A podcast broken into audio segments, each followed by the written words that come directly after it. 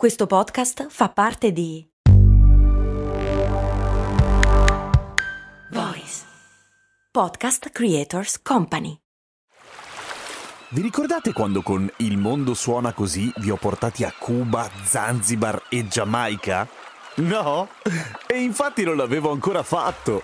Per fortuna è uscita la nuova stagione di Il Mondo Suona Così, il podcast di viaggi dove vi porto in giro per il pianeta tirandovi per le orecchie.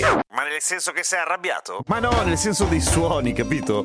Orecchie, udito... Ah, ho capito. Sei simpatico. Il Mondo Suona Così, una produzione Voice in collaborazione con Eden Viaggi.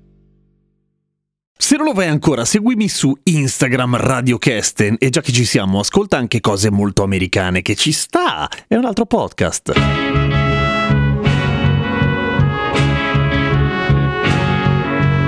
Il patron Giuseppe mi chiede: chi ha inventato la limousine? È stata inventata per divertimento o aveva una funzione specifica? Spoiler, la seconda. Ma cominciamo dal nome. Che cavolo vuol dire limousine? Limousine viene da un popolo gallico che non ha inventato la limousine, giuro, che si chiamavano Lemovici, ovvero vincitori con l'olmo o Lemovici. Sono quelli da cui prende il nome la città di Limoges e il Limosino, che è la regione lì intorno. Quindi in quella regione hanno inventato le limousine.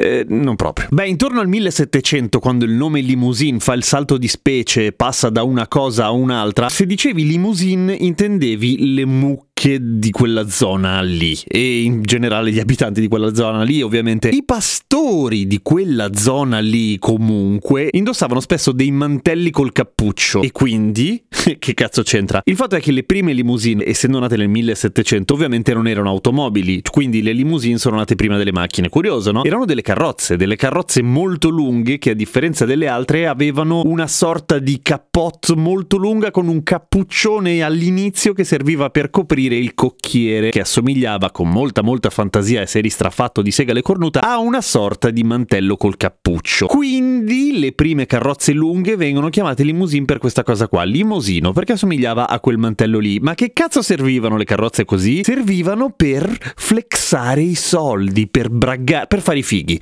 Cioè servivano ai signori ricchi per fare i ricchi quando andavano alle feste dei ricchi, banalmente. Mica come adesso. Ehi, un momento, proprio come adesso. Esattamente come oggi le limousine vengono usate dal vippame vario per arrivare e fare un ingresso glorioso all'evento, ai tempi i ricchi lo facevano per lo stesso identico motivo, cioè erano delle carrozze più lunghe del normale, se vuoi inutilmente lunghe per essere inutilmente comode dentro, e con così tanti soldi a disposizione che potevano persino permettersi di coprire il cocchiere, per dire. E quindi il nome viene da lì. Oggi a che cosa servono, come chiede Giuseppe, nella maggior parte dei casi proprio per questa roba qua, cioè per fare i fighi, punto, perché esteticamente sono vistose, trasudano lusso o pacchianeria a seconda del modello utilizzato da tutti i bulloni, ma c'è una categoria di persone che usa la limousine con un altro scopo e in genere sono i presidenti o comunque personaggi di un certo rilievo per davvero. Come mai la limousine serve a loro? Perché hanno bisogno di comodità? Sì, anche, hanno anche bisogno di ospitare più gente del normale a bordo, perché di solito ci sono le guardie armate che difendono la famiglia, ma non solo. Una macchina molto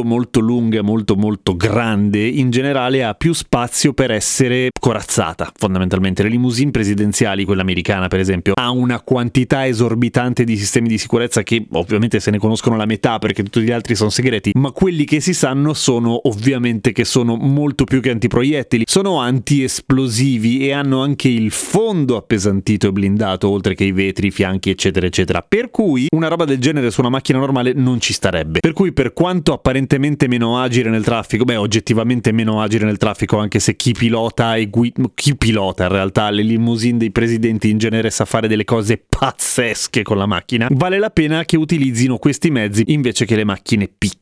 Come si costruiscono le limousine? Ci sono alcune fabbriche grosse, tipo la Mercedes, Maybach, Rolls Royce, eccetera, che faceva di serie delle limousine, cioè che uscivano dalla fabbrica così. Nella maggior parte dei casi sono custom made dopo, cioè le costruiscono, prendono una macchina e fanno esattamente quello che ti immagini, cioè la flessibilano in due, la segano in due col flessibile, allontanano i due pezzi, ci infilano dentro delle lunghe sbarre fra un pezzo di struttura e l'altra per riallacciare il telaio, ci mettono in mezzo dei ferri, ci mettono mettono sopra la lamiera e poi ci attaccano sopra la lamiera sul tetto. La ragione per cui moltissime le limousine hanno il tetto o a contrasto o comunque nello stesso colore ma ricoperto di finta pelle è, in molti casi, non tutti, però in molti casi, proprio per coprire lo sbalzo fra il tetto normale e la copertura di lamiera e coprire tutta una serie di piccole differenze di dimensioni, ma in generale ci sta bene, per cui chi se ne frega. Poi quelle pacchiane che si noleggiano per andare a fare i fighi alla festa di addio al celibato sono in genere attrezzate in questo modo qua, hanno un impianto che pompa tanta musica dentro, le luci colorate che cambiano colore, il frigobar e dei divani sulla cui igiene non mi interrogherei troppo quando ci poggi le terga, perché chissà cos'è successo su quei sedili lì.